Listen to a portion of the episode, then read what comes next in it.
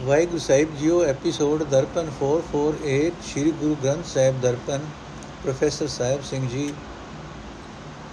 ਏਕ ਓੰਕਾਰ ਸਤਿਗੁਰ ਪ੍ਰਸਾਦ ਮਲਾਰ ਕੀ ਵਾਰ ਮਹੱਲਾ ਪਹਿਲਾ ਪੌੜੀ ਵਾਰ ਭਾਵ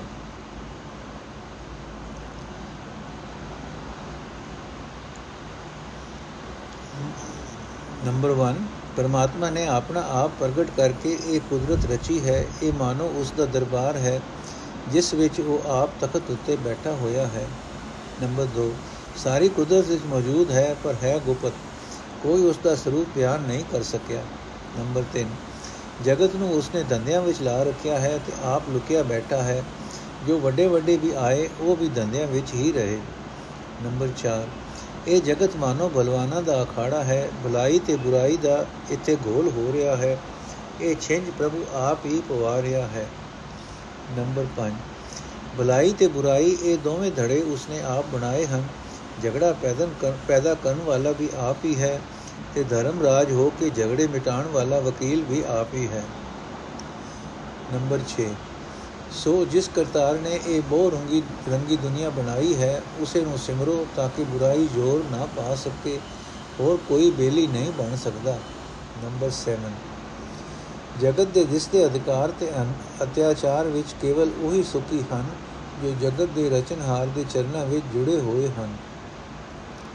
ਨੰਬਰ 8 ਜਗਤ ਅਖਾੜੇ ਦੀ ਇਸ ਛਿੰਝ ਦੀ ਦੁਨੀਆ ਨੂੰ ਸਮਝ ਨਹੀਂ ਆਈ। ਆਪਣੀ ਸਮਝ ਪਿੱਛੇ ਲੱਗਣ ਵਾਲੇ ਜੀਵ ਬੁਰਾਈ ਦੇ ਵਸ ਹੋ ਕੇ ਇਸ ਗੋਲ ਵਿੱਚ ਹਾਰ ਰਹੇ ਹਨ। ਨੰਬਰ 9 ਜੋ ਵੱਡੇ ਵੱਡੇ ਵੀ ਅਖਵਾ ਗਏ, ਉਹਨਾਂ ਵੀ ਨਾ ਸਮਝਿਆ ਕਿ ਇਹ ਤ੍ਰਿਸ਼ਨਾ ਦੀ ਅਗ ਤੇ ਵਾਦ ਵਿਵਾਦ ਪ੍ਰਭੂ ਨੇ ਆਪ ਪੈਦਾ ਕੀਤੇ ਹਨ। ਜੋ ਮਨੁੱਖ ਗੁਰੂ ਦਰ ਤੇ ਆ ਕੇ ਉਪਦੇਸ਼ ਕਮਾਉਂਦੇ ਹਨ, ਉਹ ਅਸਲੀਅਤ ਨੂੰ ਸਮਝ ਕੇ ਇਸ ਤ੍ਰਿਸ਼ਨਾ ਦੇ ਅਸਰ ਤੋਂ ਬਚਦੇ ਹਨ। ਨੰਬਰ 10 ਸਭ ਕੁਝ ਪ੍ਰਭੂ ਨੇ ਆਪ, ਸਭ ਕੁਝ ਪ੍ਰਭੂ ਆਪ ਕਰਦਾ ਕਰਾਂਦਾ ਹੈ, ਜੀਆਂ ਦੇ ਕਰਮਾਂ ਦਾ ਲੇਖਾ ਵੀ ਆਪ ਹੀ ਮੰਗਦਾ ਹੈ, ਤ੍ਰਿਸ਼ਨਾ ਅਗ ਤੋਂ ਬਚਾਉਂਦਾ ਵੀ ਆਪ ਹੀ ਹੈ। ਗੁਰੂ ਦਰ ਤੇ ਆਇਆ, ਉਸ ਪ੍ਰਭੂ ਵਿੱਚ ਜੁੜੀਦਾ ਹੈ। ਨੰਬਰ 11 ਮਨਮੁਖ ਅਹੰਕਾਰ ਦੇ ਕਾਰਨ ਦੁਖੀ ਹੁੰਦਾ ਹੈ, ਜੋ ਗੁਰੂ ਸ਼ਰਨ ਆ ਕੇ ਪ੍ਰਭੂ ਨੂੰ ਧਿਆਏ ਤਾਂ ਤ੍ਰਿਸ਼ਨਾ ਅਗ ਬੁਝ ਕੇ ਸ਼ਾਂਤੀ ਪ੍ਰਾਪਤ ਹੁੰਦੀ ਹੈ। ਨੰਬਰ 12 ਰਾਜ ਹਕੂਮਤ ਧਨ ਆਦਿਕ ਦਾ ਮਾਣ ਕਰਨ ਵਾਲੇ ਆਖਰ ਖੁਆਰ ਹੁੰਦੇ ਹਨ, ਕਿਉਂਕਿ ਕੂੜ ਨਿਖੁੱਟ ਜਾਂਦਾ ਹੈ। ਨੰਬਰ 13 ਜੋ ਮਨੁੱਖ ਮਾਇਆ ਅਧੀਨ ਹੋ ਕੇ ਔਗਣ ਕਮਾਉਂਦੇ ਹਨ, ਉਹ ਮਾਨੋ ਜੂਏ ਵਿੱਚ ਮਨੁੱਖਾ ਜਨਮ ਹਾਰ ਜਾਂਦੇ ਹਨ। ਜਗਤ ਵਿੱਚ ਉਹਨਾਂ ਦਾ ਆਉਣਾ ਬੇਅਰਥ ਜਾਂਦਾ ਹੈ। ਨੰਬਰ 14 ਨਾਮ ਵਿਸਾਰ ਕੇ ਮਨਮੁਖ ਬੇ ਬੇ ਬੇਥਵਾ ਜੀਵਨ ਬਿਤਾਉਂਦੇ ਹਨ। ਨਾਮ ਵਿਸਾਰ ਕੇ ਮਨੁੱਖ ਬੇਥਵਾ ਜੀਵਨ ਬਿਤਾਉਂਦੇ ਹਨ। ਅੰਦਰੋਂ ਕਾਲੇ ਵੇਖਣ ਨੂੰ ਮਨੁੱਖ ਮਨੁੱਖ ਉਹ ਅਸਲ ਵਿੱਚ ਪਸ਼ੂ ਸਮਾਨ ਹਨ। ਨੰਬਰ 15 ਜੰਗਲ ਵਿੱਚ, ਪਰ ਜੰਗਲ ਵਿੱਚ ਜਾ ਕੇ ਸਮਾਧੀ ਲਾਣਾ, ਨੰਗੇ ਪਿੰਡੇ ਪਾਲਾ ਕੱਕਰ ਸਹਾਰਨਾ ਪਿੰਡੇ ਤੇ ਸੁਆ ਮਲਣੀ ਜਟਾ ਵਧਾ ਲੈਣੀਆਂ ਦੁਨੀਆ ਤਪਾਣੀਆਂ, ਇਹ ਵੀ ਜੀਵਨ ਦਾ ਸਹੀ ਰਸਤਾ ਨਹੀਂ। ਨੰਬਰ 16 ਸਰੇਵੜੇ ਸਿਰ ਦੇ ਵਾਲ ਪੁਟਾਉਂਦੇ ਹਨ, ਦਿਨ ਰਾਤ ਗੰਦੇ ਰਹਿੰਦੇ ਹਨ ਝੂਠਾ ਖਾਂਦੇ ਹਨ, ਇਹ ਵੀ ਮਨੁੱਖ ਲਈ ਸਹੀ ਚੱਲਣ ਨਹੀਂ ਹੈ। ਨੰਬਰ 17 ਕੋਈ ਰਾਗ ਗਾਉਂਦੇ ਹਨ, ਕੋਈ ਰਾਸਾ ਪਾਉਂਦੇ ਹਨ, ਕਈ ਅਨ ਖਾਣਾ ਛੱਡ ਦਿੰਦੇ ਹਨ, ਪਰ ਅਜੇ ਹਟ ਕਰਮ ਚਾਹੇ ਕਿਤਨੇ ਵਧਾਈ ਚੱਲੋ, ਪ੍ਰਭੂ ਹਟ ਕਰਮਾਂ ਨਾਲ ਪ੍ਰਸੰਨ ਨਹੀਂ ਹੁੰਦਾ। ਨੰਬਰ 18 ਪਰਮਾਤਮਾ ਗੁਰੂ ਦੀ ਰਾਹੀਂ ਹੀ ਮਿਲਦਾ ਹੈ ਜਿਸ ਨੇ ਗੁਰ ਸ਼ਬਦ ਦੀ ਰਾਹੀਂ ਅੰਦਰ ਵਸਦੇ ਪ੍ਰਭੂ ਤੀਰਥ ਉੱਤੇ ਮਨ ਦਾ ਇਸ਼ਨਾਨ ਕਰਾਇਆ ਹੈ, ਉਹ ਸੱਚਾ ਵਪਾਰੀ ਹੈ ਉਸ ਦਾ ਜਨਮ ਮੁਬਾਰਕ ਹੈ। ਨੰਬਰ 19 ਪ੍ਰਭੂ ਭਗਤੀ ਤੇ ਰੀਚਦਾ ਹੈ, ਭਗਤੀ ਪ੍ਰੇਮ ਦੇ ਆਸਰੇ ਹੋ ਸਕਦੀ ਹੈ, ਇਸ ਪ੍ਰੇਮ ਮਾਰਗ ਉੱਤੇ ਸਤਿਗੁਰੂ ਹੀ ਤੋਰਦਾ ਹੈ। ਨੰਬਰ 20 ਗੁਰੂ ਤੋਂ ਬਿਨਾ ਜਗਤ ਕਮਲਾ ਹੋਇਆ ਫਿਰਦਾ ਹੈ, ਗੁਰੂ ਪਾਸੋਂ ਮਨੁੱਖ ਪ੍ਰਭੂ ਦੀ ਰਜ਼ਾ ਵਿੱਚ ਤੁਰਨ ਦੀ ਜਾਂਚ ਸਿੱਖਦਾ ਹੈ ਤੇ ਆਪਣੀ ਮਰਜ਼ੀ ਤੇ ਤੁਰਨਾ ਛੱਡ ਦਿੰਦਾ ਹੈ। ਨੰਬਰ 21 ਜੋ ਮਨੁੱਖ ਗੁਰੂ ਦੇ ਸਨਮੁਖ ਹੋ ਕੇ ਰੱਬ ਦੀ ਬੰਦਸ਼ ਰਜ਼ਾ ਵਿੱਚ ਤੁਰਦਾ ਹੈ, ਉਹ ਸੰਸਾਰ ਸਮੁੰਦਰ ਤੋਂ ਲੰਘ ਕੇ ਦਰਗਾਹ ਵਿੱਚ ਆਦਰ ਪਾਉਂਦਾ ਹੈ। ਨੰਬਰ 22 ਜਦ ਤੱਕ ਦੁਨੀਆ ਦਾ ਸਹਿਮ ਹੈ, ਮਨ ਭਟਕਦਾ ਹੈ, ਭਟਕਣਾ ਦੇ ਕਾਰਨ ਅਡੋਲ ਅਵਸਥਾ ਨਹੀਂ ਬਣਦੀ ਤੇ ਪ੍ਰਭੂ ਚਰਨਾਂ ਵਿੱਚ ਜੁੜ ਨਹੀਂ ਸਕੀਦਾ। ਇੱਕ ਪ੍ਰਭੂ ਦਾ ਡਰ ਦੁਨੀਆ ਦੇ ਸਹਿਮ ਮੁਕਾ ਦਿੰਦਾ ਹੈ ਤੇ ਇਹ ਪ੍ਰਭੂ ਡਰ ਗੁਰੂ ਪਾਸੋਂ ਪ੍ਰਾਪਤ ਹੁੰਦਾ ਹੈ। ਨੰਬਰ 23 ਜੀਵਨ ਰਾਹ ਵਿੱਚ ਵਿਦਵਤਾ ਦੀ ਵਿਦਵਤਾ ਵੀ ਸਹਾਇਤਾ ਨਹੀਂ ਕਰਦੀ। ਨਾਮ ਤੋਂ ਬਿਨਾ ਇਹ ਵੀ ਕੂੜ ਦਾ ਵਪਾਰ ਹੀ ਹੈ। ਵਿਕਾਰਾਂ ਤੋਂ ਬਚਾ ਨਹੀਂ ਹੋ ਸਕਦਾ। ਪ੍ਰਭੂ ਦਰ ਤੇ ਪ੍ਰਵਾਨ ਕੇਵਲ ਨਾਮ ਹੀ ਹੈ ਤੇ ਇਹ ਨਾਮ ਗੁਰੂ ਤੋਂ ਮਿਲਦਾ ਹੈ। ਨੰਬਰ 24 ਹੋਰ ਅਕਲਾਂ ਸਭ ਝੂਠੀਆਂ ਹਨ, ਸਗੋਂ ਹੰਕਾਰ ਪੈਦਾ ਕਰਦੀਆਂ ਹਨ, ਬਲਦੀ ਉੱਤੇ ਦੁਬਿਧਾ ਦਾ ਤੇਲ ਪਾਉਂਦੀਆਂ ਹਨ, ਪ੍ਰਭੂ ਦਾ ਨਾਮ ਹੀ ਸੱਚਾ ਵਪਾਰ ਹੈ। ਨੰਬਰ 25 ਭਗਵਾਨ ਵੇਸ ਕਰਕੇ ਦੇਸ਼ਾਂ ਦੇਸਾਂਤਰਾਂ ਵਿੱਚ ਗੋਣਾ ਵੀ ਜੀਵਨ ਰਾਹ ਨਹੀਂ ਹੈ। ਰੱਬ ਤਾਂ ਅੰਦਰ ਵਸਦਾ ਹੈ ਤੇ ਇਹ ਦੀਦਾਰ ਹੁੰਦਾ ਹੈ ਗੁਰ ਸ਼ਬਦ ਦੀ ਰਾਹੀਂ। ਨੰਬਰ 26 ਕ੍ਰਿਸ਼ਨਾ ਦਾ ਬਾਂਬੜ ਜਗਤ ਵਿੱਚ ਮਚ ਰਿਹਾ ਹੈ। ਇਸ ਦੇ ਅਧੀਨ ਜੀਵ ਪੰਛੀ ਚੋਗ ਚੁਗ ਰਿਹਾ ਹੈ, ਜਿਸ ਤੋਂ ਪ੍ਰਭੂ ਦੇ ਹੁਕਮ ਵਿੱਚ ਗੁਰੂ ਜਹਾਜ਼ ਮਿਲ ਪੈਂਦਾ ਹੈ, ਉਹ ਬਚ ਜਾਂਦਾ ਹੈ। ਨੰਬਰ 27 ਮਹਲਾ ਪੰਜਵਾਂ, ਗੁਰ ਸ਼ਬਦ ਦੀ ਬਰਕਤ ਨਾਲ ਸਾਰੇ ਵਿਕਾਰ ਲੈ ਜਾਂਦੇ ਹਨ। ਗੁਰਮੁਖਾਂ ਦੀ ਸੰਗਤ ਵਿੱਚ ਮਨੁੱਖ ਵਿਕਾਰਾਂ ਤੋਂ ਬਚ ਜਾਂਦਾ ਹੈ, ਪਰ ਇਹ ਸਭ ਕੁਝ ਉਸ ਦੀ ਮਿਹਰ ਦਾ ਸਦਕਾ ਹੈ। ਨੰਬਰ 28 ਪ੍ਰਭੂ ਹਰ ਥਾਂ ਮੌਜੂਦ ਹੈ, ਪਰ ਮਨੁੱਖ ਦੇ ਅੰਦਰ ਅਗਿਆਨ ਤੇ ਭਟਕਣਾ ਹੈ, ਦੀਦਾਰ ਨਹੀਂ ਹੁੰਦਾ। ਜਿਸ ਉੱਤੇ ਮਿਹਰ ਕਰੇ, ਉਹ ਨਾਮ ਸਿਮਰ ਕੇ ਪ੍ਰਭੂ ਵਿੱਚ ਜੁੜਦਾ ਹੈ। ਸਾਰੇ ਭਾਵ ਦਾ ਸੰਖੇਪ। 1 ਤੋਂ 7 ਪੌੜੀ। ਪਰਮਾਤਮਾ ਨੇ ਜਗਤ ਵਿੱਚ, ਜਗਤ ਇੱਕ ਅਖਾੜਾ ਬਣਾ ਬਣਾ ਰਚਿਆ ਹੈ, ਜਿੱਥੇ ਬੁਲਾਈ ਤੇ ਬੁਰਾਈ ਦੇ ਗੋਲ ਦੀ ਛਿੰਝ ਪੈ ਰਹੀ ਹੈ। ਕ੍ਰਿਸ਼ਨਾ ਦੀ ਅੱਗ ਤੇ ਵਾਦ ਵਿਵਾਦ ਉਸਨੇ ਆਪ ਹੀ ਰਚੇ ਹਨ। ਇਸ ਦੇ ਅਸਰ ਹੇਠ ਰਾਜ ਤੇ ਹਕੂਮਤ ਦਾ ਮਾਣ ਕਰਨ ਵਾਲੇ ਆਖਰ ਖੁਆਰ ਹੁੰਦੇ ਹਨ ਤੇ ਜਨਮ ਵਿਅਰਥ ਗਵਾ ਜਾਂਦੇ ਹਨ। ਪੌੜੀ 8 ਤੋਂ 14 ਪਰ ਜੰਗਲ ਵਿੱਚ ਜੋਗੀਆਂ ਵਾਲਾ ਵਾਸ, ਜੀਵ ਹਿੰਸਾ ਬਾਰੇ ਸਰੇਵੜਿਆਂ ਵਾਲਾ ਵਹਿਮ, ਅੰਨ ਦਾ ਤਿਆਗ ਜਾਂ ਰਸਾਂ ਪਾਣੀਆਂ ਇਨੀ ਕਮਾਂ ਇਨੀ ਕਮੀ ਇਹ ਤ੍ਰਿਸ਼ਨਾ ਬੁਝ ਨਹੀਂ ਸਕਦੀ।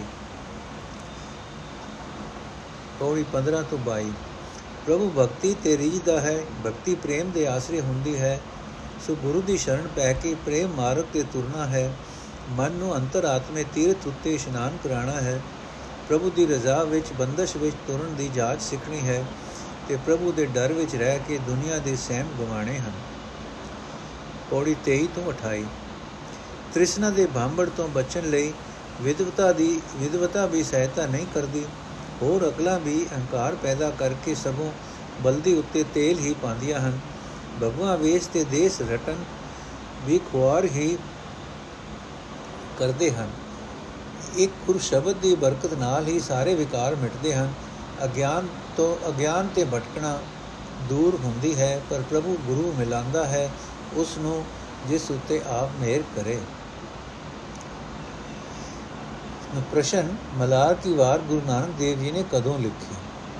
ਉੱਤਰ, ਇਸ ਪ੍ਰਸ਼ਨ ਨੂੰ ਵਿਚਾਰਨ ਲੱਗਿਆ ਪਹਿਲਾ ਇਹ ਪ੍ਰਸ਼ਨ ਉੱਠਦਾ ਹੈ ਕਿ ਵਾਰ ਵੀ, ਵਾਰ ਹੀ ਲਿਖਣ ਦਾ ਖਿਆਲ ਕਦੋਂ ਤੇ ਕਿਉਂ ਗੁਰੂ ਨਾਨਕ ਸਾਹਿਬ ਦੇ ਮਨ ਵਿੱਚ ਪੈਦਾ ਹੋਇਆ? ਸਾਡੇ ਦੇਸ਼ ਵਿੱਚ ਯੋਧਿਆਂ ਦੀ ਸੂਰਮਤਾ ਦੇ ਪ੍ਰਸੰਗ ਆ ਕੇ ਸੁਣਾਉਣ ਦਾ ਰਿਵਾਜ ਸੀ। ਇਹ ਸਾਰੇ ਪ੍ਰਸੰਗ ਦਾ ਨਾਮ ਵਾਰ ਹੁੰਦਾ ਸੀ। ਸੋ ਵਾਰ ਆਮ ਤੌਰ ਤੇ ਜੰਗਾਂ, ਯੁੱਧਾਂ ਬਾਰੇ ਹੀ ਹੁੰਦੀ ਸੀ। ਜਦੋਂ ਸਨ 1521 ਵਿੱਚ ਬਾਬਰ ਨੇ ਹਿੰਦੁਸਤਾਨ ਉੱਤੇ ਹਮਲਾ ਕਰਕੇ ਅਹਮਦਾਬਾਦ ਨੂੰ ਅੱਗ ਲਾਈ ਤੇ ਸ਼ਹਿਰ ਵਿੱਚ ਹੋਰ ਅਤਿਆਚਾਰਾਂ ਤੋਂ ਇਲਾਵਾ ਕਤਲਾਮ ਵੀ ਹੋ, ਕੀਤੀ, ਤਾਂ ਗੁਰੂ ਨਾਨਕ ਦੇਵ ਜੀ ਨੇ ਵਾਰ ਦਾ ਨਕਸ਼ਾ ਲੋਕਾਂ ਦੀ ਹੱਡੀ ਵਰਤਾ, ਵਰਤਦਾ ਅੱਖੀਂ ਵੀ ਵੇਖਿਆ। ਵਾਰ ਦਾ ਨਕਸ਼ਾ ਲੋਕਾਂ ਦੇ ਦੀ ਹੱਡੀ ਵਰਤਦਾ ਅੱਖੀਂ ਵੀ ਵੇਖਿਆ। ਉਹ ਡਾਡੀ ਤਾਂ ਅਜੇ ਇੱਕ ਸਮੇਂ ਆਪਣੇ ਕਿਸੇ ਸਾਥੀ ਸੂਰਮੇ ਮਨੁੱਖ ਤੇ ਕਿਸੇ ਉੱਗੇ ਜੰਗੀ ਕਾਰਨਾਮੇ ਨੂੰ ਕਵਿਤਾ ਵਿੱਚ ਲਿਖਦੇ ਹਨ। ਜਿਵੇਂ ਇੱਕ ਕਵੀ ਨੇ ਨਾਦਰ ਦੀਵਾਰ ਲਿਖੀ ਹੈ, ਪਰ ਗੁਰੂ ਨਾਨਕ ਸਾਹਿਬ ਨੂੰ ਇੱਕ ਐਸਾ ਮਹਾਨ ਯੋਧਾ ਨਜ਼ਰੀ ਆ ਰਿਹਾ ਸੀ, ਜਿਸ ਦੇ ਇਸ਼ਾਰੇ ਤੇ ਜਗਤ ਦੇ ਸਾਰੇ ਹੀ ਜੀਵ ਕਾਮਾਦਿਕ ਵੈਰੀਆਂ ਨਾਲ ਇੱਕ ਮਹਾਨ ਜੰਗ ਵਿੱਚ ਲੱਗੇ ਪਏ ਹਨ। ਅਹਿਮਦਾਬਾਦ ਦੇ ਜੰਗ ਨੂੰ ਵੇਖ ਕੇ ਗੁਰੂ ਨਾਨਕ ਦੇਵ ਜੀ ਨੇ ਇੱਕ ਜੰਗੀ ਕਾਰਨਾਮੇ ਤੋਂ ਹੀ ਵਾਰ ਲਿਖੀ, ਪਰ ਉਹਨਾਂ ਦਾ ਸ਼੍ਰੋਮਣੀ ਪਾਤਰ ਅਕਾਲ ਪੁਰਖ ਆਪ ਸੀ। ਗੁਰੂ ਨਾਨਕ ਸਾਹਿਬ ਨੇ ਤਿੰਨ ਵਾਰਾਂ ਲਿਖੀਆਂ ਹਨ, ਮਲਾਰ ਕੀ ਵਾਰ ਮਾਜ ਕੀ ਵਾਰ ਅਤੇ ਆਸਾ ਦੀ ਵਾਰ। ਭਾਵ ਇੱਕ ਵਾਰ ਮਲਾਰ ਰਾਗ ਵਿੱਚ ਹੈ, ਦੂਜੀ ਮਾਜ ਰਾਗ ਵਿੱਚ ਤੇ ਤੀਜੀ ਆਸਾ ਰਾਗ ਵਿੱਚ ਹੈ। ਇਹਨਾਂ ਵਿੱਚੋਂ ਮਲਾਰ ਦੀ ਵਾਰ ਐਸੀ ਹੈ, ਜਿਸ ਵਿੱਚ ਰਣ ਭੂਮੀ ਦਾ ਤੇ ਲੜਨ ਵਾਲੇ ਸੂਰਮਿਆਂ ਦਾ ਜ਼ਿਕਰ ਹੈ, ਜਿਵੇਂ ਆਪੇ ਛਿੰਝ ਪਵਾਏ, ਮਲਾ ਖਾੜਾ ਰਚਿਆ। ਲੱਗੇ ਭੜਤੂ ਪਾਏ, ਮਾਰੇ ਪਛਾੜ, ਆਪ ਬਿੜੇ ਮਾਰੇ। ਇਸ ਵਿਚਾਰ ਤੇ ਤੋਂ ਇਹ ਅਨੁਮਾਨ ਲਾਇਆ ਜਾ ਸਕਦਾ ਹੈ ਕਿ ਗੁਰੂ ਨਾਨਕ ਦੇਵ ਜੀ ਦੀ ਸਭ ਤੋਂ ਪਹਿਲੀ ਵਾਰ ਮਲਾਰ ਕੀ ਵਾਰ ਹੈ। ਅਹਿਮਨਾਬਾਦ ਦਾ ਜੰਗ ਵੇਖ ਕੇ ਉਹਨਾਂ ਨੇ ਮਹਾ ਬਲੀ ਜੋਧੇ ਅਕਾਲ ਪੁਰਖ ਦੇ ਉਸ ਜੰਗ ਦਾ ਹਾਲ ਲਿਖਿਆ ਹੈ, ਜੋ ਸਾਰੇ ਜਗਤ ਰੂਪ ਰਣ ਭੂਮੀ ਵਿੱਚ ਹੋ ਰਿਹਾ ਹੈ। ਅਹਿਮਨਾਬਾਦ ਦੀ ਕਤਲਾਮ ਦੀ ਘਟਨਾ 1521 ਵਿੱਚ ਤਦੋਂ ਹੋਈ ਜਦੋਂ ਗੁਰੂ ਨਾਨਕ ਦੇਵ ਜੀ ਦੀ ਅਖੀਰਲੀ ਤੀਜੀ ਉਦਾਸੀ ਤੋਂ ਵਾਪਸ ਅਹਿਮਨਾਬਾਦ ਆਏ। ਸੋ ਇਹ ਵਾਰ 1521 ਵਿੱਚ ਕਰਤਾਰਪੁਰੇ ਲਿਖੀ ਗਈ। ਇਸ ਵਾਰ ਦੀਆਂ 28 ਪੌੜੀਆਂ ਹਨ। ਹਰ ਪੌੜੀ ਨੰਬਰ 27 ਗੁਰੂ ਅਰਜਨ ਸਾਹਿਬ ਜੀ ਦੀ ਹੈ, ਪਰ ਪੌੜੀ ਨੰਬਰ 27 ਗੁਰੂ ਅਰਜਨ ਸਾਹਿਬ ਜੀ ਦੀ ਹੈ। ਗੁਰੂ ਨਾਨਕ ਸਾਹਿਬ ਦੀਆਂ ਲਿਖਤਾਂ ਹੋਈਆਂ ਸਿਰਫ, ਲਿਖੀਆਂ ਹੋਈਆਂ ਸਿਰਫ 27 ਪੌੜੀਆਂ ਹਨ ਤੇ ਹਰ ਇੱਕ ਪੌੜੀ ਵਿੱਚ 8-8 ਤੁਕਾਂ ਹਨ। ਹੁਣ ਇਸ ਵਾਰ ਦਾ ਟਾਕਰਾ ਕਰੋ ਮਾਜ ਕੀ ਵਾਰ ਨਾਲ ਉਸ ਵਿੱਚ ਵੀ 27 ਪੌੜੀਆਂ ਹਨ ਤੇ ਹਰ ਇੱਕ ਪੌੜੀ ਵਿੱਚ 8-8 ਤੁਕਾਂ ਹਨ। ਮਜਬੂਰ ਵੀ ਦੋ ਵਾਰਾਂ ਦਾ ਇੱਕੋ ਜਿਹਾ ਹੈ ਕ੍ਰਿਸ਼ਨਾ ਦੀ ਅੱਗ। ਮਲਾਰ ਕੀ ਵਾਰ ਵਿੱਚ ਲਿਖਿਆ ਹੈ, ਅਗਨ ਭਖੈ ਬਹਲ ਅਗਨ ਭਖੈ ਭੜਹਾੜ ਅੰਦਿਨ ਬਖਸੀ 26ਵੀਂ ਪੌੜੀ।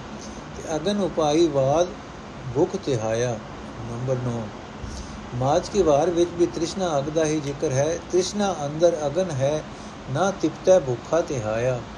ਨੰਬਰ 2 ਮਲਾਰ ਕੀ ਵਾਰ ਵਿੱਚ ਲਿਖਿਆ ਹੈ ਕਿ ਇਸ ਤ੍ਰਿਸ਼ਨਾ ਅਗ ਤੇ ਤੋਂ ਜੰਗਲ ਵਾਸ ਰੇਵੜਿਆਂ ਵਾਲੀ ਕੁਚੀਲਤਾ, ਅੰਨ ਦਾ ਤਿਆਗ ਵਿਦਵਤਾ ਤੇ ਭਗਵਾਨ ਵੇਸ ਆਦਿਕ ਬਚਾ ਨਹੀਂ ਸਕਦੇ। ਵੇਖੋ ਪੌੜੀ ਨੰਬਰ 15 16 17 23 ਤੇ 25 ਮਾਜ ਦੀ ਵਾਰ ਵਿੱਚ ਵੀ ਇਹੀ ਜ਼ਿਕਰ ਹੈ। ਵੇਖੋ ਪੌੜੀ ਨੰਬਰ 5 ਤੇ 6 ਇਹਨਾਂ ਦੋਹਾਂ ਵਾਰਾਂ ਦੇ ਇਸ ਟਾਕਰੇ ਤੋਂ ਇਹ ਅੰਦਾਜ਼ਾ ਲੱਗਦਾ ਹੈ ਕਿ ਮਲਾਰ ਕੀ ਵਾਰ ਲਿਖਣ ਤੋਂ ਥੋੜਾ ਹੀ ਚਿਰ ਪਿੱਛੋਂ ਸਤਗੁਰੂ ਜੀ ਨੇ ਇਹ ਦੂਜੀ ਮਾਜ ਕੀ ਵਾਰ ਲਿਖੀ ਸਨ 1521 ਵਿੱਚ ਕਰਤਾਰਪੁਰੇ। ਤ੍ਰੇਵੇਂ ਉਦਾਸੀਆਂ ਮੁਕਾ ਕੇ ਅੱਜ ਕਰਤਾਰਪੁਰੇ, ਅਜੇ ਕਰਤਾਰਪੁਰੇ ਟਿਕੇ ਹੀ ਸਨ। ਉਦਾਸੀਆਂ ਸਮੇਂ ਕਈ ਜੋਗੀਆਂ, ਸੰਨਿਆਸੀਆਂ, ਸ੍ਰੇਵੜਿਆਂ ਤੇ ਵਿਦਵਾਨ, ਪੰਡਿਤ ਆਦਿਕਾਂ ਨੂੰ ਮਿਲੇ। ਉਹ ਖਿਆਲ ਅਜੇ ਦਿਲ ਵਿੱਚ ਤਾਜ਼ਾ ਸਨ ਜੋ ਇਹਨਾਂ ਦੋਹਾਂ ਵਾਰਾਂ ਵਿੱਚ ਪ੍ਰਗਟ ਕੀਤੇ ਹਨ। ਜਿਵੇਂ ਉੱਪਰ ਦੱਸਿਆ ਗਿਆ ਹੈ। ਪਰ ਆਸਾ ਦੀ ਵਾਰ ਇਹਨਾਂ ਵਾਰਾਂ ਤੋਂ ਵੱਖਰੀ ਕਿਸਮ ਦੀ ਹੈ। ਇਸ ਵਿੱਚ 24 ਪੌੜੀਆਂ ਹਨ। ਹਰ ਇੱਕ ਪੌੜੀ ਵਿੱਚ ਤੁਕਾਂ ਵੀ 4.5 4 ਹਨ। ਮਜਬੂਨ ਵੀ ਹੋਰ ਤਰ੍ਹਾਂ ਦਾ ਹੈ। ਸਾਰੀ ਵਾਰ ਵਿੱਚ ਕਿਤੇ ਉਹਨਾਂ ਜੋਗੀਆਂ, ਸੰਨਿਆਸੀਆਂ ਸੇਵੜਿਆਂ ਤੇ ਵਿਦਵਾਨ ਪੰਡਤਾਂ ਵੱਲ ਇਸ਼ਾਰਾ ਨਹੀਂ, ਜਿਨ੍ਹਾਂ ਨੂੰ ਉਦਾਸੀਆਂ ਵਿੱਚ ਮਿਲੇ ਸਨ। ਇੱਕ ਐਸੇ ਜੀਵਨ ਦੀ ਤਸਵੀਰ ਇੱਥੇ ਦਿੱਤੀ ਗਈ ਹੈ, ਜਿਸ ਦੀ ਹਰ ਇੱਕ ਨੂੰ ਲੋੜ ਹੈ। ਜਿਸ ਦਾ ਚੇਤਾ ਹਰ ਇੱਕ ਇਨਸਾਨ ਲਈ ਹਰ ਰੋਜ਼ ਕਰਨਾ ਜ਼ਰੂਰੀ ਜਿਹਾ ਜਾਪਦਾ ਹੈ। ਸ਼ਾਇਦ ਇਸੇ ਵਾਸਤੇ ਇਸ ਵਾਰ ਦਾ ਕੀਰਤਨ ਨਿਤ ਕਰਨਾ ਸਿੱਖ ਮਰਿਆਦਾ ਵਿੱਚ ਦੱਸਿਆ ਗਿਆ ਹੈ। ਆਸਾ ਦੀ ਵਾਰ ਕੀ ਹੈ? ਇੱਕ ਉੱਚ ਦਰਜੇ ਦੀ ਜੀਵਨ ਫਿਲਾਸਫੀ। ਐਮਨਾਬਾਦ ਦੀ ਕਤਲਾਮ, ਸ੍ਰੇਵੜਿਆਂ ਦੀ ਕੁਚੀਲਤਾ, ਪੰਡਤਾਂ ਦਾ ਵਿਦਿਆ ਅਹੰਕਾਰ ਇਸ ਤੋਂ ਦੂਰ ਪਿਛਾ ਰਹਿ ਗਏ ਹਨ। ਸੋ ਇਹ ਰਚਨਾ ਗੁਰੂ ਸਾਹਿਬ ਨਾਨਕ ਸਾਹਿਬ ਦੇ ਜੀਵਨ ਸਫਰ ਦੇ ਅਖੀਰਲੇ ਹਿੱਸੇ ਦੀ ਜਾਪਦੀ ਹੈ। ਰਾਵੀ ਦੇ ਕੰਡੇ ਕਿਸੇ ਨਿਰੋਲ ਰੱਬੀ ਇਕਾਂਤ ਵਿੱਚ ਬੈਠਿਆ। ਮਲਾਰ ਦੀ ਵਾਰ ਦੀ ਬਣਤਰ। ਪੌੜੀਆਂ ਇਸ ਵਾਰ ਵਿੱਚ 28 ਪੌੜੀਆਂ ਹਨ, ਹਰ ਇੱਕ ਪੌੜੀ ਵਿੱਚ 8-8 ਤੁਕਾਂ ਹਨ। ਪੌੜੀ ਨੰਬਰ 27 ਗੁਰੂ ਅਰਜਨ ਸਾਹਿਬ ਦੀ ਹੈ। ਇਹ ਵਾਰ ਗੁਰੂ ਨਾਨਕ ਦੇਵ ਜੀ ਦੀ ਲਿਖੀ ਹੋਈ ਹੈ। ਇਸ ਵਿੱਚ ਪਹਿਲਾਂ 27 ਪੌੜੀਆਂ ਹੀ ਸਨ। ਸ਼ਲੋਕ। ਇਸ ਵਾਰ ਦੀਆਂ 28 ਪੌੜੀਆਂ ਦੇ ਨਾਲ ਕੁੱਲ 58 ਸ਼ਲੋਕ ਹਨ। ਪੌੜੀ ਨੰਬਰ 21 ਦੇ ਨਾਲ 4 ਸ਼ਲੋਕ ਹਨ। ਬਾਕੀ 27 ਪੌੜੀਆਂ ਵਿੱਚ ਹਰ ਇੱਕ ਦੇ ਨਾਲ 2-2 ਸ਼ਲੋਕ ਹਨ। ਗੁਰੂ ਵਿਅਕਤੀਆਂ ਅਨੁਸਾਰ ਇਹਨਾਂ ਸ਼ਲੋਕਾਂ ਦਾ ਵੇਰਵਾ ਇਉਂ ਹੈ, ਮਹੱਲਾ ਪਹਿਲਾ ਦੇ 24 ਸ਼ਲੋਕ, ਮਹੱਲਾ ਦੂਜਾ ਦੇ 5 ਸ਼ਲੋਕ, ਮਹੱਲਾ ਤੀਜਾ ਦੇ 27 ਸ਼ਲੋਕ ਤੇ ਮਹੱਲਾ ਪੰਜਵਾਂ ਦੇ 2 ਸ਼ਲੋਕ। ਜੋੜ 58 ਸ਼ਲੋਕ ਮਹੱਲਾ ਪਹਿਲਾ ਹੇਠ ਲਿਖੀਆਂ 8 ਪੌੜੀਆਂ ਦੇ ਨਾਲ ਗੁਰੂ ਨਾਨਕ ਦੇਵ ਜੀ ਦੇ 2-2 ਸ਼ਲੋਕ ਹਨ। ਪੌੜੀ ਨੰਬਰ 2 19 20 23 ਤੇ 24 25 27 28 ਕੁੱਲ ਮਿਲਾ ਕੇ 16 ਸ਼ਲੋਕ ਪੌੜੀ ਨੰਬਰ 21 ਦੇ ਨਾਲ 4 ਸ਼ਲੋਕ ਹੇਠ ਲਿਖੀਆਂ 4 ਪੌੜੀਆਂ ਦੇ ਨਾਲ ਇੱਕ ਇੱਕ ਇੱਕ, ਪਹਿਲੀ, ਤੀਜੀ 23 ਤੇ 26 ਪੌੜੀ। ਟੋਟਲ 4 ਕੁੱਲ ਜੋੜ ਹੋ ਗਿਆ 24 ਸ਼ਲੋਕ ਮਹਲਾ ਦੂਜਾ ਦੀ ਪੌੜੀ ਨੰਬਰ 4 ਦੇ ਨਾਲ ਦੋਵੇਂ ਦੋ ਸ਼ਲੋਕ ਪੌੜੀ ਨੰਬਰ 3 22 ਤੇ 26 ਨਾਲ ਇੱਕ, ਤਿੰਨ ਸ਼ਲੋਕ ਜੋੜ ਹੋ ਗਿਆ 5 ਸ਼ਲੋਕ ਮਹਲਾ ਤੀਜਾ, ਪੌੜੀ ਨੰਬਰ 5 ਤੋਂ 13 9 ਪੌੜੀਆਂ ਦੇ ਨਾਲ 2 2 18 ਸ਼ਲੋਕ ਹੋ ਗਏ। ਪੌੜੀ ਨੰਬਰ 15 ਤੋਂ 18 4 ਪੌੜੀਆਂ ਦੇ ਨਾਲ 2 2 8 ਸ਼ਲੋਕ ਹੋ ਗਏ। ਪੌੜੀ ਨੰਬਰ 1 ਦੇ ਨਾਲ 1 ਜੋੜ 27 ਮਹਲਾ ਪੰਜਵਾਂ, ਪੌੜੀ ਨੰਬਰ 14 ਦੇ ਨਾਲ 2 ਸ਼ਲੋਕ 2 ਜੋੜ ਜੋੜ। ਕੁੱਲ ਜੋੜ ਹੋ ਗਿਆ 58 ਸਾਰੇ ਸ਼ਲੋਕ ਗੁਰੂ ਅਰਜਨ ਸਾਹਿਬ ਜੀ ਨੇ ਦਰਜ ਕੀਤੇ। ਇਸ ਇਹ ਵਾਰ ਗੁਰੂ ਨਾਨਕ ਦੇਵ ਜੀ ਦੀ ਹੈ, ਜਦੋਂ ਲਿਖੀ ਗਈ ਸੀ ਤਦੋਂ ਇਸ ਦੀਆਂ 27 ਪੌੜੀਆਂ ਸਨ। ਪੌੜੀਆਂ ਦੇ ਨਾਲ ਦਰਜ ਸ਼ਲੋਕ ਸਭ ਤੋਂ ਵਧੇਕ ਗੁਰੂ ਅਮਰਦਾਸ ਜੀ ਦੇ ਹਨ 27 ਗੁਰੂ ਨਾਨਕ ਦੇਵ ਜੀ ਦੇ 24 ਹਨ ਤੇ ਗੁਰੂ ਅੰਗਦ ਸਾਹਿਬ ਦੇ 5 ਹਨ। ਹਰ ਇੱਕ ਪੌੜੀ ਦੀਆਂ 8-8 ਤੁਕਾਂ ਹਨ। ਕਾਵ ਦੇ ਦ੍ਰਿਸ਼ਟੀਕੋਣ ਤੋਂ ਸਾਰੀ ਹੀ ਵਾਰ ਵਿੱਚ ਇੱਕ ਸਾਰਤਾ ਹੈ। ਇਹ ਨਹੀਂ ਹੋ ਸਕਦਾ ਸੀ ਕਿ ਗੁਰੂ ਨਾਨਕ ਦੇਵ ਜੀ ਦੇ ਵਿੱਚੋਂ ਵਿੱਚੋਂ ਸਿਰਫ 9 ਪੌੜੀਆਂ ਦੇ ਨਾਲ ਪੂਰੇ ਸ਼ਲੋਕ ਦਰਜ ਕਰਦੇ, ਚਾਰ ਪੌੜੀਆਂ ਦੇ ਨਾਲ ਇੱਕ ਸ਼ਲੋਕ ਦਰਜ ਕਰਦੇ ਅਤੇ ਬਾਕੀ ਦੀਆਂ 14 ਪੌੜੀਆਂ ਬਿਲਕੁਲ ਖਾਲੀ ਰਹਿਣ ਦਿੰਦੇ। ਇਹ ਮਿੱਥ ਵੀ ਉੱਚੀ, ਉੱਕੀ ਗਲਤ ਹੋਵੇਗੀ ਕਿ ਇਹਨਾਂ ਸਾਰੀਆਂ 27 ਪੌੜੀਆਂ ਦੇ ਨਾਲ ਗੁਰੂ ਅਮਰਦਾਸ ਜੀ ਨੇ ਆਪਣੇ ਗੁਰੂ ਅੰਗਦ ਸਾਹਿਬ ਨੇ ਜੀ ਦੇ ਤੇ ਗੁਰੂ ਨਾਨਕ ਸਾਹਿਬ ਦੇ ਸ਼ਲੋਕ ਦਰਜ ਕੀਤੇ। ਉਹਨਾਂ ਪੌੜੀ ਨੰਬਰ 14 ਖਾਲੀ ਕਿਉਂ ਛੱਡਣੀ ਸੀ? ਇਸ ਪੌੜੀ ਦੇ ਨਾਲ ਦੋਵੇਂ ਸ਼ਲੋਕ ਗੁਰੂ ਅਰਜਨ ਸਾਹਿਬ ਦੇ ਹਨ। ਸੋ ਪੱਕੇ ਤੌਰ ਤੇ ਇਸ ਨਤੀਜੇ ਉੱਤੇ ਆਪਣਾ ਪਏਗਾ ਕਿ ਇਹ ਵਾਰ ਇਸ ਵਾਰ ਦੀਆਂ ਸਾਰੀਆਂ ਹੀ ਪੌੜੀਆਂ ਦੇ ਨਾਲ ਸ਼ਲੋਕ ਗੁਰੂ ਅਰਜਨ ਸਾਹਿਬ ਨੇ ਦਰਜ ਕੀਤੇ ਹਨ। ਪੂਰਨੇ ਗੁਰੂ ਨਾਨਕ ਜੀ ਨੇ ਪਾਏ। ਇਹ ਨਿਰਣਾ ਪੱਕਾ ਹੋ ਗਿਆ ਕਿ ਗੁਰੂ ਨਾਨਕ ਦੇਵ ਜੀ ਨੇ ਇਹ ਵਾਰ ਸਿਰਫ ਪੌੜੀਆਂ ਦਾ ਸੰਗ੍ਰਹਿ ਬਣਾਇਆ ਸੀ। ਵਾਰਾਂ ਵਿੱਚੋਂ ਇਹ ਵਾਰ ਉਹਨਾਂ ਦੀ ਪਹਿਲੀ ਰਚਨਾ ਸੀ। ਸੋ ਇਸ ਪੂਰਨੇ, ਇਹ ਪੂਰਨੇ ਗੁਰੂ ਨਾਨਕ ਦੇਵ ਜੀ ਨੇ ਹੀ ਪਾਏ ਕਿ ਪਹਿਲੇ ਵਾਰਾਂ ਸਿਰਫ ਪੌੜੀਆਂ ਦਾ ਸੰਗ੍ਰਹਿ ਹੁੰਦੀਆਂ ਹਨ, ਸਨ। ਸਭ ਵਾਰਾਂ ਦੇ ਨਾਲ ਸ਼ਲੋਕ ਗੁਰੂ ਅਰਜਨ ਸਾਹਿਬ ਨੇ ਦਰਜ ਕੀਤੇ, ਕਿੱਥੋਂ ਲਏ, ਹਰ ਇੱਕ ਗੁਰੂ ਵਿਅਕਤੀ ਦੇ ਸ਼ਲੋਕਾਂ ਦੇ ਸੰਗ੍ਰਹਿ ਵਿੱਚੋਂ ਲਏ। ਜਿਹੜੇ ਸ਼ਲੋਕ ਇਸ ਚੋਣ ਤੋਂ ਵੱਧ ਗਏ, ਉਹ ਗੁਰੂ ਅਰਜਨ ਸਾਹਿਬ ਨੇ ਗੁਰੂ ਗ੍ਰੰਥ ਸਾਹਿਬ ਦੇ ਅਖੀਰ ਤੇ ਸਿਰਲੇਖ ਸ਼ਲੋਕ ਵਾਰਾਂ ਤੇ ਵਧੇਕ ਦੇ ਹੇਠਾਂ ਦਰਜ ਕਰ ਦਿੱਤੇ। ਵਾਰ ਮਲਾਰ ਦੀ ਮਹੱਲਾ ਪਹਿਲਾ ਰਾਣੇ ਕੈਲਾਸ਼ ਤਥਾ ਮਾਲ ਦੇ ਕੀ ਧੁਨ? ਕੈਲਾਸ਼ ਦਿਓ ਤੇ ਮਾਲ ਦਿਓ, ਦੋ ਸੱਕੇ ਭਰਾ ਸਨ। ਜੰਮੂ ਕਸ਼ਮੀਰ ਦੇ ਰਾਜੇ ਤੇ ਜਹਾਂਗੀਰ ਦਾ ਹਾਲਾ ਭਰਦੇ ਸਨ। ਇਹਨਾਂ ਨੂੰ ਕਮਜ਼ੋਰ ਕਰਨ ਲਈ ਜਹਾਂਗੀਰ ਨੇ ਕਿਸੇ ਬੇਤੀ ਨੂੰ ਵਿੱਚ ਪਾ ਕੇ ਇਹਨਾਂ ਨੂੰ ਆਪੋ ਵਿੱਚ ਲੜਾ ਦਿੱਤਾ। ਤਕੜਾ ਜੁੱਧ ਮਚਿਆ, ਮਾਲ ਮਾਲ ਦਿਓ ਜਿੱਤ ਗਿਆ, ਕੈਲਾਸ਼ ਦਿਓ ਪਕੜਿਆ ਗਿਆ। ਪਰ ਫਿਰ ਦੋਵੇਂ ਭਰਾ ਸੁਲੇ ਕਰਕੇ ਪਿਆਰ ਨਾਲ ਰਲ ਬੈਠੇ। ਅੱਧਾ ਅੱਧਾ ਰਾਜ ਵੰਡ ਲਿਆ। ਡਾਡੀਆਂ ਨੇ ਇਸ ਜੰਗ ਦੀ ਵਾਰ ਲਿਖੀ। ਇਸ ਵਾਰ ਵਿੱਚੋਂ ਨਮੂਨੇ ਦੀ ਪੌੜੀ ਹੈ। ਧਰਤ ਘੋੜਾ ਪਰਬਤ ਪਲਾਣ, ਸਿਰ ਟੱਟਰ ਅੰਬਰ। 900 ਨਦੀ 99 ਰਾਣਾ ਜਲ ਕੰਬਰ। ਡੁਕਾ ਰਾਏ ਅਮੀਰ ਦੇਵ, ਕਰ ਮੇਘ ਅਡੰਬਰ। ਆਣਤ ਖੰਡਾ ਰਾਣਿਆ, ਕੈਲਾਸੇ ਅੰਦਰ। ਬਿਜਲੀ ਜੋ ਚਮਕਾਣੀਆਂ ਤੇ ਗਾਂ ਵਿੱਚ ਅੰਬਰ, ਮਾਲ ਦਿਓ ਕੈਲਾਸ ਨੂੰ ਬੱਦਾ ਕਰ ਸੰਭਰ। ਫਿਰ ਅੱਧਾ ਧਨ ਮਾਲ ਦੇਉ ਛੱਡਿਆ ਗੜ ਅੰਦਰ, ਮਾਲ ਦੇਉ ਜਸ ਘਟਿਆ ਵੰਸ਼ਾਨ ਸਿਕੰਦਰ।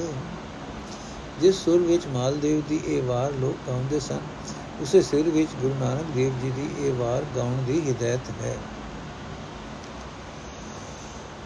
ਹੁਣ ਅਸੀਂ ਵਾਰ ਪੜ੍ਹਨੀ ਸ਼ੁਰੂ ਕਰਨ ਲੱਗੇ ਹਾਂ। ਏਕ ਓੰਕਾਰ ਸਤਗੁਰ ਪ੍ਰਸਾਦ, ਸ਼ਲੋਕ ਮਹੱਲਾ ਤੀਜਾ, ਗੁਰ ਮਿਲਿਏ ਮਨ ਰਸੀਏ ਜੋ ਬੂਠੇ ਧਰਨ ਸਿਗਾਰ ਸਭ ਦਿਸੈ ਹਰਿਆਵਲੀ ਸਰ ਭਰੇ ਸੁਭਰ ਤਾਲ। ਅੰਦਰ ਰਚੈ ਸਚ ਰੰਗ, ਜੋ ਮਨ ਜੀਠੈ ਲਾਲ। ਕਮਲ ਵਿਗਸੈ ਸਚ ਮਨ, ਗੁਰ ਕੈ ਸ਼ਬਦ ਨਿਹਾਲ। ਮਨ ਮੁਖ ਦੂਜੀ ਤਰਫ ਹੈ, ਵੇਖੋ ਨਦਰ ਨਿਹਾਲ।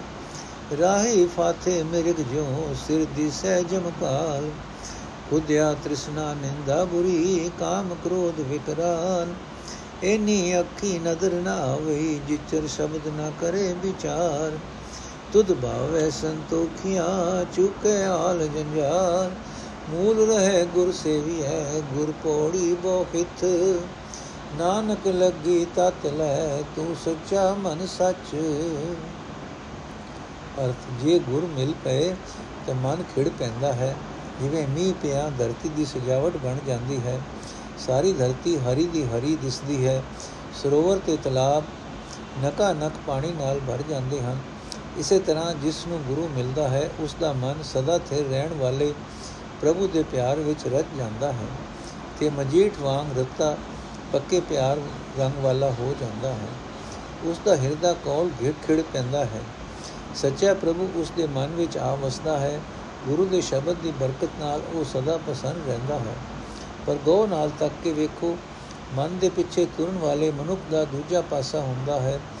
ਵਾ ਉਸ ਦੀ ਹਾਲਤ ਇਸ ਦੇ ਉਲਟ ਹੁੰਦੀ ਹੈ। ਫਾਈ ਵਿੱਚ ਫਸੇ ਹਰਨ ਵਾਂਗ ਜਮਕਾਲ ਭਾਵ ਮੌਤ ਦਾ ਡਰ ਸਦਾ ਉਸ ਦੇ ਸਿਰ ਉੱਤੇ ਖੜਾ ਦਿਸਦਾ ਹੈ। ਆਤਮਕ ਮੌਤ ਉਸ ਉੱਤੇ ਆਪਣਾ ਜ਼ੋਰ ਪਾਈ ਰੱਖਦੀ ਹੈ। ਮਾਇਆ ਦੀ ਚੰਦਰੀ ਭੁੱਖ ਤ੍ਰੇ ਤੇ ਨਿੰਦਿਆ, ਕਾਮ ਤੇ ਡਰਾਉਣਾ, ਕ੍ਰੋਧ ਉਸ ਨੂੰ ਸਦਾ ਸਤਾਉਂਦੇ ਹਨ, ਪਰ ਇਹ ਹਾਲਤ ਉਸ ਨੂੰ ਇਹਨਾਂ ਅੱਖਾਂ ਨਾਲ ਤਦ ਤੱਕ ਨਹੀਂ ਦਿਸਦੀ ਜਦ ਤੱਕ ਉਹ ਗੁਰ ਸ਼ਬਦ ਵਿੱਚ ਵਿਚਾਰ ਨਹੀਂ ਕਰਦਾ। ਇਹ ਪ੍ਰਭੂ, ਜਦੋਂ ਤੈਨੂੰ ਭਾਵੇ ਤਾਂ ਇਹ ਅੱਖਾਂ ਸੰਤੋਖ ਵਿੱਚ ਆਉਂਦੀਆਂ ਹਨ। ਭਾਵ ਖੁਦਿਆ ਤ੍ਰਿਸ਼ਨਾ ਮਿਟਦੀ ਹੈ ਤੇ ਘਰ ਦਾ ਜੰਜਾਲ ਮੁਕਦਾ ਹੈ। ਗੁਰੂ ਨੂੰ ਸੇਵਿਆ, ਭਾਵ ਗੁਰੂ ਦੇ ਹੁਕਮ ਵਿੱਚ ਤੁਰਿਆ, ਜੀਵ ਦੀ ਨਾਮ ਰੂਪ ਰਾਜ ਬੱਚੀ ਰਹਿੰਦੀ ਹੈ ਗੁਰੂ ਦੀ ਪੌੜੀ ਭਾਵ ਸਿਮਰਨ ਦੀ ਰਾਹੀਂ ਨਾਮ ਰੂਪੀ ਜਹਾਜ਼ ਪ੍ਰਾਪਤ ਹੋ ਜਾਂਦਾ ਹੈ हे ਨਾਨਕ हे ਜੀਵ ਇਸਤਰੀ ਇਸ ਜਿਸ ਇਸ ਸਿਮਰਨ ਰੂਪ ਗੁਰ ਪੌੜੀ ਨੂੰ ਸੰਭਾਲਦੀ ਹੈ ਜੋ ਜੀਵ ਇਸਤਰੀ ਇਸ ਸਿਮਰਨ ਰੂਪ ਗੁਰ ਪੌੜੀ ਨੂੰ ਸੰਭਾਲਦੀ ਹੈ ਉਹ ਅਸਲੀਅਤ ਲਭ ਲੈਂਦੀ ਹੈ हे ਪ੍ਰਭੂ ਤੂੰ ਸਦਾ ਕਾਇਮ ਰਹਿਣ ਵਾਲਾ ਉਸ ਦੇ ਮਨ ਵਿੱਚ ਸਦਾ ਲਈ ਆ ਵਸਦਾ ਹੈ ਮਹੱਲਾ ਪਹਿਲਾ ਏਕੋ ਪਾਦਰ ਏਕ ਦਰ, ਗੁਰ ਪੌੜੀ ਨਿਜ ਥਾਨ। ਰੂੜੋ ਠਾਕੁਰ ਨਾਨਕਾ, ਸਭ ਸੁਖ ਸਾਚੋ ਨਾਮ। ਅਰਥ ਇਹ ਨਾਨਕ, ਇੱਕ ਪ੍ਰਭੂ ਹੀ ਸੋਹਣਾ ਪਾਲਣਹਾਰ ਖਸਮ ਹੈ। ਉਸ ਪ੍ਰਭੂ ਦਾ ਹੀ ਇੱਕ ਦਰ, ਜੀਵ ਦਾ ਨਿਰੋਲ ਆਪਣਾ ਥਾਂ ਹੈ, ਜਿੱਥੇ ਕਦੇ ਕਿਸੇ ਨੇ ਦੁਰਕਾਰ ਦਾ ਦੇ ਇਸ ਦਰ ਤੱਕ ਆਪਣਨ ਲਈ ਗੁਰੂ ਦੀ ਪੌੜੀ ਭਾਵ ਸਿਮਰਨ ਹੀ ਇੱਕੋ ਸਿੱਧਾ ਰਸਤਾ ਹੈ। ਪ੍ਰਭੂ ਦਾ ਸੱਚਾ ਨਾਮ ਸਿਮਰਨਾ ਹੀ ਸਾਰੇ ਸੁੱਖਾਂ ਦਾ ਮੂਲ ਹੈ। ਪੌੜੀ, ਆਪੀ ਨੇ ਆਪ ਸਾਜ ਆਪ ਪਛਾਣਿਆ, ਅੰਬਰ ਧਰਤ ਵਿਛੋੜ ਚਿੰਦੂਆ ਧਾਣਿਆ, ਵਿਣ ਥੰਮਾ ਗगन ਰਹਾਏ ਸ਼ਬਦ ਨਿਸ਼ਾਨਿਆ ਸੂਰਜ ਚੰਦ ਉਪਾਏ ਜੋੜ ਸਮਾਣਿਆ, ਜੋਤ ਸਮਾਣਿਆ, ਕੀਏ ਰਾਤ ਦਿਨੰਤ ਚੋਜ ਵਿਡਾਣਿਆ ਤੀਰਥ ਧਰਮ ਵਿਚਾਰ ਨਾ ਮਨ ਕੁਰਬਾਣਿਆ ਤੁਧ ਸਰ ਅਵਰ ਨ ਕੋਈ ਕੇ ਆਖ ਵਖਾਣਿਆ। ਸੱਚੇ ਤਖਤ ਨਿਵਾਸ ਰਾਮਣ ਜਾਣਿਆ। ਤੁਧ ਸਰ ਅਵਰ ਨ ਕੋਈ ਕੇ ਆਖ ਵਖਾਣਿਆ। ਸੱਚੇ ਤਖਤ ਨਿਵਾਸ ਰਾਮਣ ਜਾਣਿਆ। ਅਰ ਪ੍ਰਭੂ ਨੇ ਆਪ ਹੀ ਆਪਣੇ ਆਪ ਨੂੰ ਪ੍ਰਗਟ ਕਰਕੇ ਆਪਣਾ ਅਸਲਾ ਸਮਝਿਆ ਹੈ। ਆਕਾਸ਼ ਤੇ ਧਰਤੀ ਨੂੰ ਵੱਖੋ ਵੱਖ ਕਰਕੇ ਇਹ ਆਕਾਸ਼ ਉਸਨੇ ਮਾਨੋ ਆਪਣੇ ਤਖਤ ਉੱਤੇ ਚੰਦੋਆ ਤਾਣਿਆ ਹੋਇਆ ਹੈ। ਸਾਰੇ ਜਗਤ ਰੂਪ ਦਰਬਾਰ ਉੱਤੇ ਆਕਾਸ਼ ਨੂੰ ਥੰਮਾ ਤੋਂ ਬਿਨਾ ਟਿਕਾ ਕੇ ਆਪਣੇ ਹੁਕਮ ਨੂੰ ਨਗਾਰਾ ਬਣਾਇਆ ਹੈ। ਆਪਣੀ ਜੋਤ ਟਿਕਾਈ ਹੈ।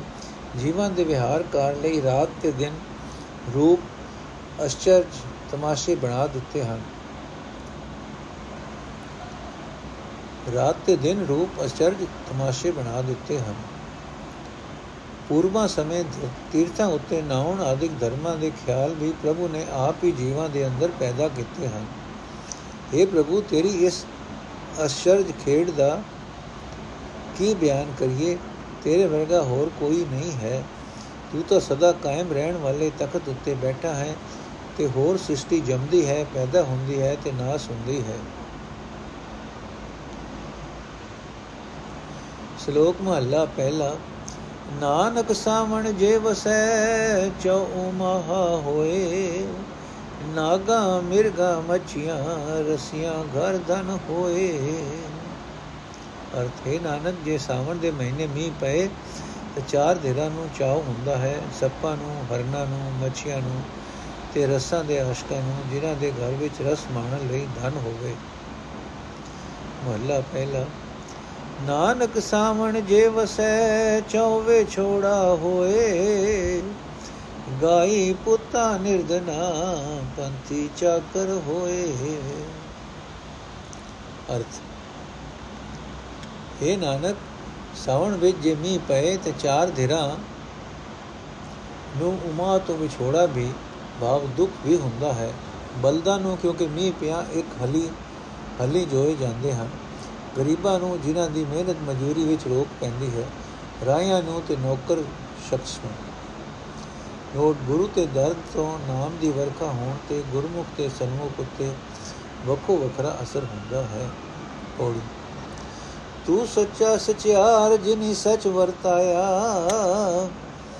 ਬੈਠਾ ਤਾੜੀ ਲਾਏ ਕਮਲ ਛਪਾਇਆ, ਬ੍ਰਹਮੇ ਵਡਾ ਕਹਾਏ ਅੰਤ ਨ ਪਾਇਆ।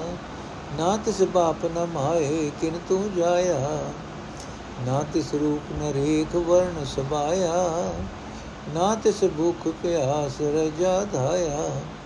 ਗੁਰ ਮੈਂ ਆਪ ਸਮੋਏ ਸ਼ਬਦ ਵਰਤਾਇਆ, ਸੱਚੇ ਹੀ ਪਤਿਆਏ ਸੱਚ ਸਮਾਇਆ। ਗੁਰ ਮੈਂ ਆਪ ਸਮੋਏ ਸ਼ਬਦ ਵਰਤਾਇਆ, ਸੱਚੇ ਹੀ ਪਤਿਆਏ ਸੱਚ ਸਮਾਇਆ। ਅਰਥੇ ਪ੍ਰਭੂ, ਤੂੰ ਸਦਾ ਕਾਇਮ ਰਹਿਣ ਵਾਲਾ ਹੈ। ਤੂੰ ਐਸੀ ਹਸਤੀ ਦਾ ਮਾਲਕ, ਸਚਿਆਰ ਹੈ ਕਿ ਜਦੋਂ ਤੂੰ ਆਪਣੇ ਆਪ ਵਿੱਚ ਸਮਾਧੀ ਲਾਈ ਬੈਠਾ ਸੈਂ, ਬ੍ਰਹਮਾ ਨੇ ਵੀ ਜੋ ਜਗਤ ਦਾ ਰਚਣ ਵਾਲਾ ਮੰਨਿਆ ਜਾਂਦਾ ਹੈ, ਇਹ ਭੇਤ ਨਾ ਸਮਝਿਆ ਤੇ ਆਪਣੇ ਆਪ ਨੂੰ ਹੀ ਸਭ ਤੋਂ ਵੱਡਾ ਅਖਵਾਇਆ ਉਸ ਨੂੰ ਤੇਰੀ ਸਾਰ ਨਾ ਆਈ। हे ਪ੍ਰਭੂ, ਕਿਸ ਨੂੰ, ਕਿਸੇ, ਕਿਸ ਨੂੰ ਤੂੰ ਪੈਦਾ ਕੀਤਾ ਹੈ? ਭਾਵ ਤੈਨੂੰ ਜਨਮ ਦੇਣ ਵਾਲਾ ਕੋਈ ਨਹੀਂ ਹੈ। हे ਭਾਈ, ਉਸ ਪ੍ਰਭੂ ਦਾ ਨਾ ਕੋਈ ਪਿਓ ਹੈ, ਨਾ ਮਾਂ, ਨਾ ਉਸ ਦਾ ਕੋਈ ਖਾਸ ਰੂਪ ਹੈ, ਨਾ ਨਿਸ਼ਾਨ। ਸਾਰੇ ਰੂਪ ਰੰਗ ਉਸ ਦੇ ਹਨ। ਉਸ ਨੂੰ ਕੋਈ ਭੁੱਖ ਤਰੇ ਵੀ ਨਹੀਂ ਹੈ, ਰਜਿਆ ਪੁਜਿਆ ਹੋਇਆ ਹੈ। ਇਹ ਭਾਈ, ਪ੍ਰਭੂ ਆਪਣੇ ਆਪ ਨੂੰ ਗੁਰੂ ਵਿੱਚ ਲੀਨ ਕਰਕੇ ਆਪਣਾ ਸ਼ਬਦ, ਭਾਵ, ਸਨੇਹਾ ਸਾਰੇ ਜਗਤ ਵਿੱਚ ਵੰਡ ਰਿਹਾ ਹੈ ਤੇ ਗੁਰੂ ਇਸ ਸਦਾ ਕਾਇਮ ਰਹਿਣ ਵਾਲੇ ਪ੍ਰਭੂ ਵਿੱਚ ਪਤੀਜ ਕੇ ਸਦਾ ਥਿਰ ਪ੍ਰਭੂ ਵਿੱਚ ਹੀ ਜੁੜਿਆ ਰਹਿੰਦਾ ਹੈ। ਸ਼ਲੋਕ ਮਹੱਲਾ ਪਹਿਲਾ, ਵੈਦ ਬੁਲਾਇਆ ਵੈਦ ਕੀ ਪਕੜ ਡੰਡੋਲੇ ਬਾ ਬੋਲਾ ਵੈਦ ਨ ਜਾਣਹੀ ਕਰਕ ਕਲੇ ਜੇ ਮਾਏ ਅਰਥ, ਹਕੀਮ ਮਰੀਜ਼ ਨੂੰ ਦਵਾਈ ਦੇਣ ਲਈ ਸੱਦਿਆ ਜਾਂਦਾ ਹੈ। ਉਹ ਮਰੀਜ਼ ਦੀ ਬਾਹ ਫੜ ਕੇ ਨਾੜੀ ਢੋਲਦਾ ਹੈ ਤੇ ਮਰਜ਼ ਲੱਭਣ ਦਾ ਯਤਨ ਕਰਦਾ ਹੈ। ਪਰ ਅਣਜਾਣ ਹਕੀਮ ਇਹ ਨਹੀਂ ਜਾਣਦਾ ਕਿ ਪ੍ਰਭੂ ਤੋਂ ਵਿਛੜੇ ਦੀ ਪੀੜ ਬਿਰਹੀ ਬੰਦਿਆਂ ਦੇ ਦਿਲ ਵਿੱਚ ਹੋਇਆ ਕਰਦੀ ਹੈ। ਮਹਲਾ ਦੂਜਾ ਵੈਦਾ ਵੈਦ ਸੁਵੈਦ ਤੂੰ ਪਹਿਲਾ ਰੋਗ ਪਛਾਣ ਐਸਾ दारू ਲੋੜ ਲੋ ਜਿਤ ਵੰਜੈ ਰੋਗਾ ਗਾਣ ਜਿਤ दारू ਰੋਗ ਉਠਿਐ ਤਨ ਸੁਖ ਵਸੈ ਆਏ ਰੋਗ ਗਵਾਏ ਆਪਣਾ ਤਨ ਨਾਨਕ ਵੈਦ ਸਦਾਏ ਅਰਥੇ ਭਾਈ ਪਹਿਲੇ ਆਪਣਾ ਹੀ ਆਤਮਕ ਰੋਗ ਲਬ ਤੇ ਉਸ ਦੀ ਅਜਿਹੀ ਦਵਾਈ ਨਾਲ ਭਾਲ ਲੈ ਜਿਸ ਨਾਲ ਸਾਰੇ ਆਤਮਕ ਰੋਗ ਦੂਰ ਹੋ ਜਾਣ, ਜਿਸ ਦਵਾਈ ਨਾਲ ਸਾਰੇ ਰੋਗ ਉਠਾਏ ਜਾ ਸਕਣ ਤੇ ਸਰੀਰ ਵਿੱਚ ਸੁਖ ਆਵਸੇ ਇਹ ਭਾਈ, ਤਾਂ ਹੀ ਤੂੰ ਹਕੀਮਾਂ ਦਾ ਹਕੀਮ ਹੈ, ਸਭ ਤੋਂ ਵਧੀਆ ਹਕੀਮ ਹੈ, ਤਾਂ ਹੀ ਤੂੰ ਸਿਆਣਾ ਵੈਦ ਅਖਵਾ ਸਕਦਾ ਹੈ। ਇਹ ਨਾਨਕ, ਆਖੇ ਭਾਈ, ਜੇ ਤੂੰ ਪਹਿਲਾਂ ਆਪਣਾ ਰੋਗ ਦੂਰ ਕਰ ਲੈ, ਤਾਂ ਆਪਣੇ ਆਪ ਨੂੰ ਹਕੀਮ ਅਖਵਾ ਅਖਵਾਣ ਦਾ ਹੱਕਦਾਰ ਹੈ।